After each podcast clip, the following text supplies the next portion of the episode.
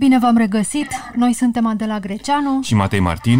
Ministrul de Interne a anunțat recent că intenționează înființarea în cadrul poliției a Departamentului Poliția Animalelor. Invitații noștri sunt medicul veterinar Anca Tomescu de la organizația Animal Society. Bun venit! Bună ziua, mulțumesc pentru invitație!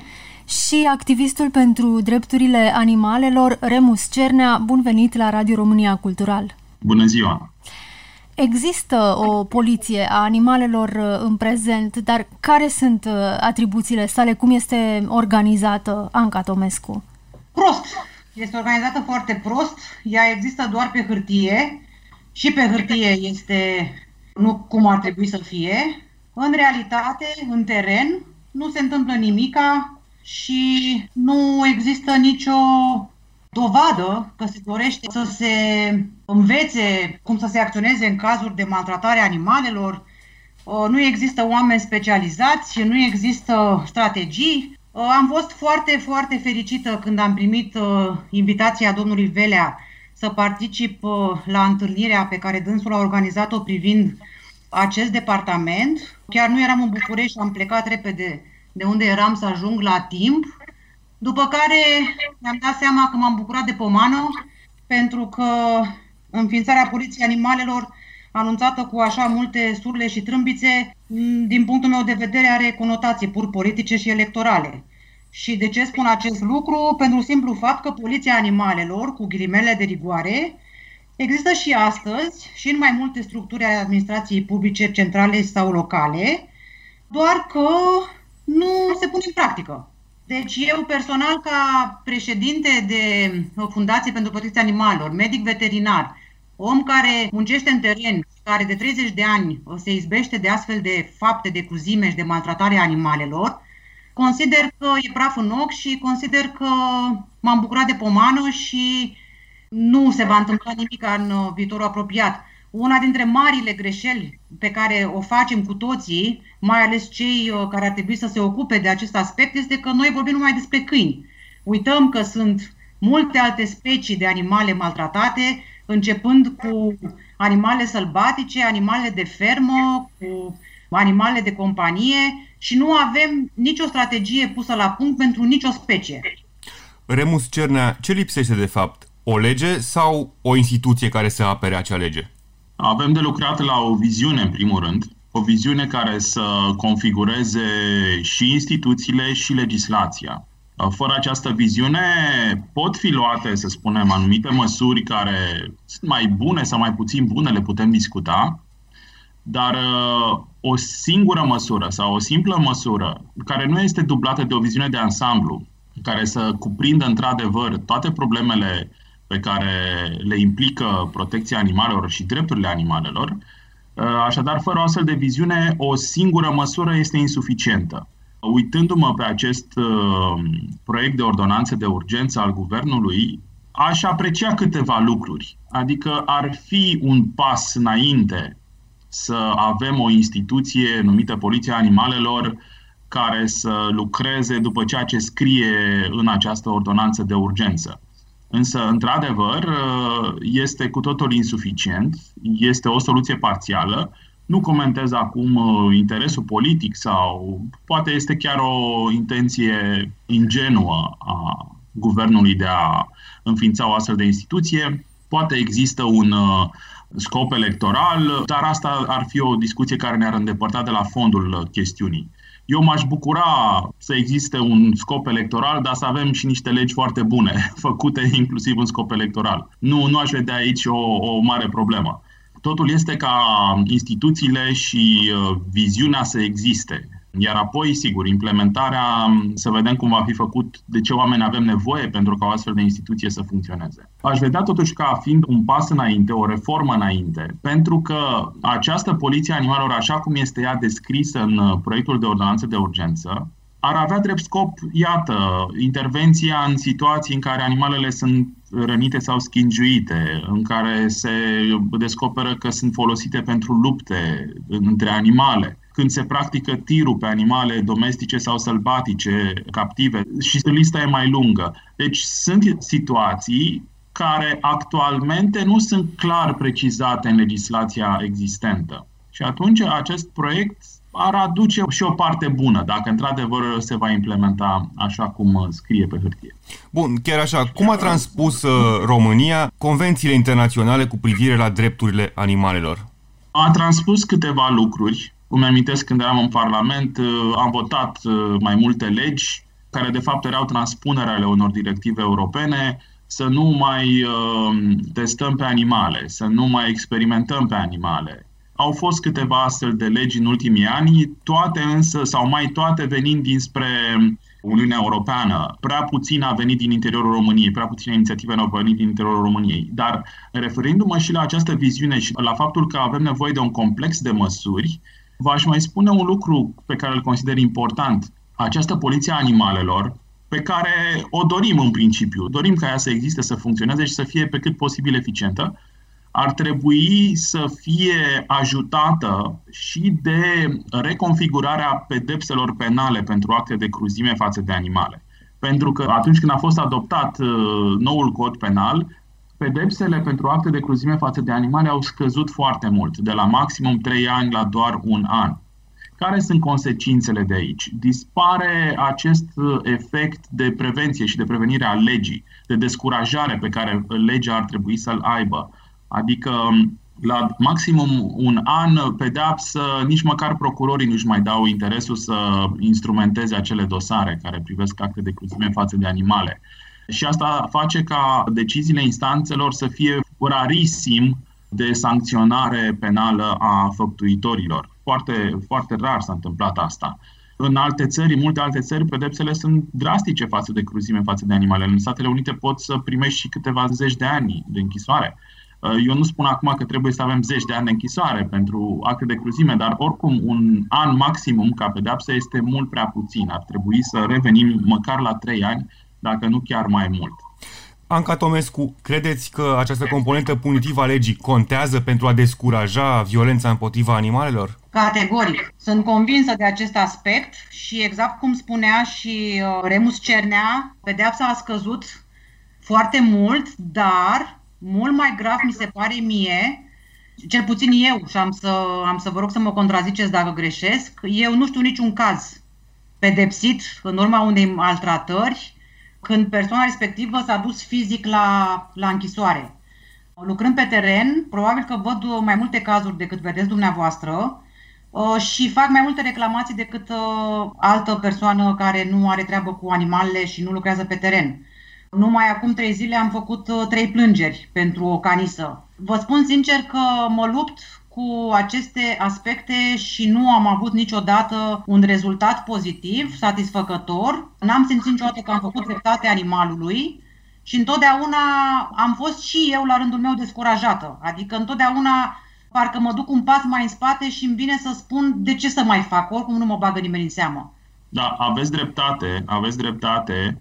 De asta vă spuneam, rarisim uh, există astfel de cazuri de condamnare. Pedapsa acum este între 3 luni și un an, dar de regulă judecătorii preferă să dea amendă penală, considerând că este prima infracțiune. Știți că există o practică în instanțe ca pentru fapte care nu ar fi considerate foarte grave și care ar fi o prima abatere infracțională, să nu se dea cu executare. Dar uh, eu auzisem de un singur caz, în acum câțiva ani, de persoană condamnată la închisoare și care chiar a și spășit uh, o anumită perioadă în închisoare. Și acela era prezentat ca fiind, iată, singurul caz din atâția ani în care o persoană a făcut câteva zile sau săptămâni sau luni de închisoare pentru cruzime față de animale. Tocmai de aceea e nevoie să fie reconfigurată și legea. Pentru că, da, și eu cred în uh, forța preventivă a legii, iar dacă acest lucru ar fi mai bine publicizat și poate s-ar face o educație în acest sens și în școli, pentru că avem aceste cazuri teribile de tineri, adolescenți, care comit acte de cruzime și apoi se filmează și postează pe rețelele de social media, rețelele de socializare, lăudându-se cu actele lor, deci nici măcar nu au conștiința faptului că ei comit uh, o atrocitate, că ei comit un lucru cumplit, ci chiar se laudă cu asta, ceea ce este sinistru. Și ar trebui, poate și aici, în zona educativă, uh, împreună cu organizațiile neguvernamentale care fac o muncă extraordinară, adesea cu resurse puține și în condiții foarte dure, așa cum am și auzit mai devreme, organizațiile să fie mai bine implicate și poate guvernul mai receptiv să asculte vocile și expertiza care vine dinspre ONG-uri, pentru că ONG-urile luptându-se acolo în prima linie au o imagine foarte bună despre ceea ce se întâmplă și despre problemele care ar trebui gestionate și soluționate. Cum se împart uh, responsabilitățile între ONG-uri, între societatea civilă și autorități, Anca Tomescu? Vă pot spune că Asociația pe care o conduc Animal Society desfășoară foarte multe programe educaționale. Ne-am schimbat foarte mult strategia și nu mai mergem uh, pur și simplu să facem treburile haotic de foarte mult timp, pentru că ne-am dat seama că avem nevoie de sprijinul autorităților și că autoritățile sunt singurele care până la urmă ne pot deschide o altă ușă și o altă ușă către uh, ceea ce dorim noi să ajungem în speță copiii, pentru că educația este foarte importantă. Și atunci toate programele pe care noi le desfășurăm sunt uh, numai și numai cu implicarea autorităților, plecând și de la premiza că nu sunt animalele mele, nu sunt animalele dumneavoastră, nu sunt animalele primarului și sunt animalele comunității pentru care toți trebuie să facem ceva, trebuie să ne asumăm responsabilitatea. Mărturisesc cu bucurie că am întâlnit și primari uh, foarte deschiși la minte, uh, dornici să ne ajute și să pună în practică programul. Dar am întâlnit și primari care uh, nu pricep nimica și nici nu știu ce înseamnă protecția animalelor, dar numai și numai cu implicarea lor și îi responsabilizăm și îi obligăm să facă uh, foarte mulți pași din proiectul nostru, pentru că altfel nu merge. Am să vă dau un exemplu acum. Echipa mea este în 23 august și desfășoară pentru 3 săptămâni un program de sterilizare a animalelor de companie, lucru pe care știm cu toții că trebuia să-l facem noi ca proprietari, pentru că ne obligă legea, nici măcar asta n-au făcut-o.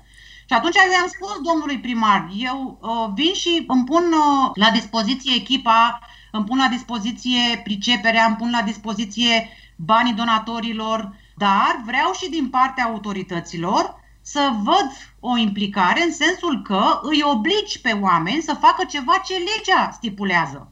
Pentru că eu nu pot să intru în curtea omului să iau câinele la castrat. Dar dacă el știe că primește amendă pentru că nu este câinele castrat, nu este câinele microcipat, nu este câinele vaccinat de parazitat, atunci lucrurile se mișcă.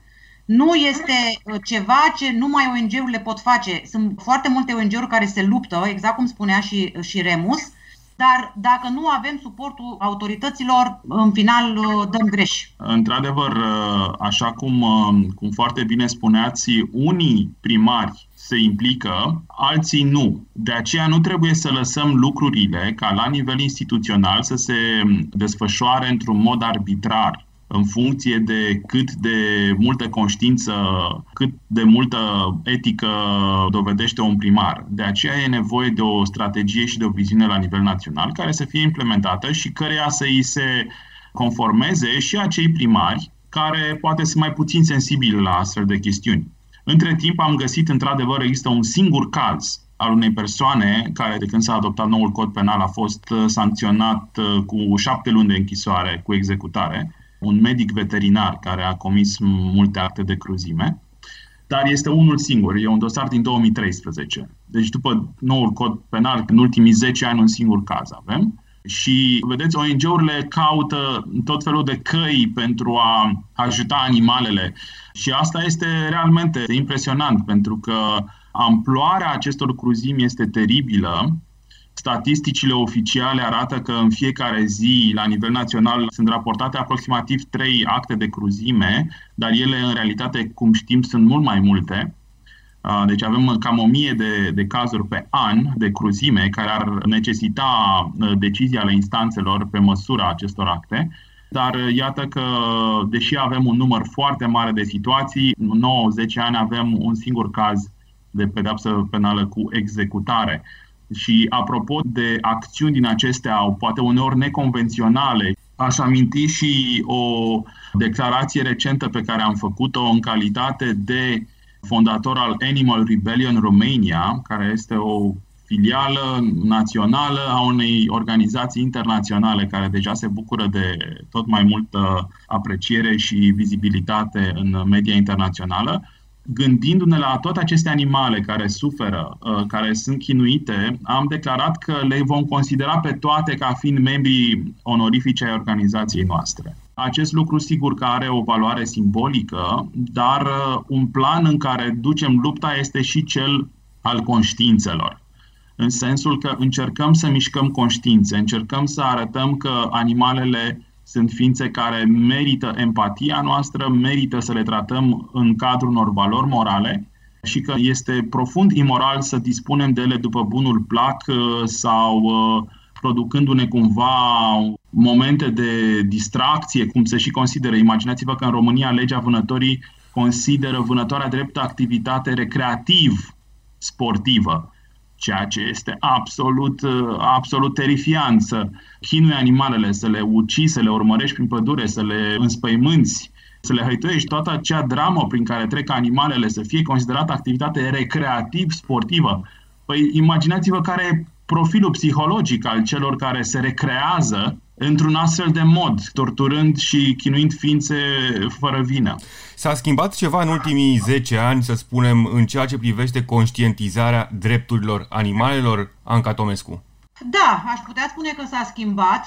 Aș putea spune că lucrurile se mișcă încet cu viteza melcului, da, se mișcă. Aș putea spune că, cel puțin eu, am întâlnit și sunt chiar bucuroasă de acest lucru, primari care de unde nu vroiau nimic, că nu interesau deloc despre această problemă, acum uh, și-au schimbat uh, viziunea și opțiunea și au ajuns la concluzia că numai uh, implicându-te poți mișca ceva. Avem această lege care spune că trebuie să ne sterilizăm câinii și care este foarte bună, dar care nu se aplică cum trebuie. Dumneavoastră imaginați-vă că sunt aproape 4 milioane de câini înregistrați în baza de date REX și doar 16% sterilizați. Pe este atât de simplu ca autoritățile să afle cine are câinele sterilizat și cine nu și e suficient să-ți vină avertismentul prin poștă și a doua zi să-ți vină amenda dacă n-ai făcut ceva în sensul ăsta. Dumneavoastră imaginați-vă că eu mă duc în uh, orașe și sterilizez fără să cer uh, compensații financiare, deci practic uh, contribui la bugetul primăriei prin activitățile mele, mi le plătesc singură și le spun cetățenilor și oamenilor din instituții, stăm trei săptămâni, profitați și veniți la noi la clinică. În ultima zi primesc telefoane, aoleu, vin și eu că am uitat să vin. Păi ce ai făcut trei săptămâni? Ori aici intervine puterea primarului, explicându-le primarilor de foarte multe ori, nu trebuie să fii iubitor de animale, trebuie să fii un bun gospodar și trebuie să acționezi respectând legea. Și cât suntem noi acolo, să profiți și să te implici și amândoi, adică și noi și voi, să punem mâna la treabă să rezolvăm problema. Se mai mișcă lucrurile în țară. Eu acum am, am uh, orașe unde sunt chemată și de două, trei ori pe an, ceea ce mă bucură. Asta înseamnă că ei vor o continuitate și că și-au dat seama că numai așa se poate rezolva problema. Vă pot spune cu mândrie că există două orașe în uh, România unde am fost chemați și unde n-am mai avut de castrat niciun câine, că erau toți castrați, dar am făcut vaccinarea antirabică, deci alt lucru foarte important. Și vă pot spune cu mândrie că sunt orașe unde primarii au înțeles cât de important este să te implici ca coadă, pentru că altfel lucrurile nu merg. Dar am și situații când sufăr și când nu înțeleg de ce nu se mișcă lucrurile. Da, și eu aș spune că lucrurile se mișcă într-o direcție bună și că este vizibilă o schimbare. Schimbarea adusă în mare măsură prin uh, efortul uh, organizațiilor neguvernamentale care an de an, an de an au lucrat, au muncit, uh, au încercat să fie vizibile în media, au făcut acțiuni de stradă, proteste. Presa a preluat tot mai multe informații dinspre zona civică, au fost tot mai multe articole, emisiuni, dezbateri.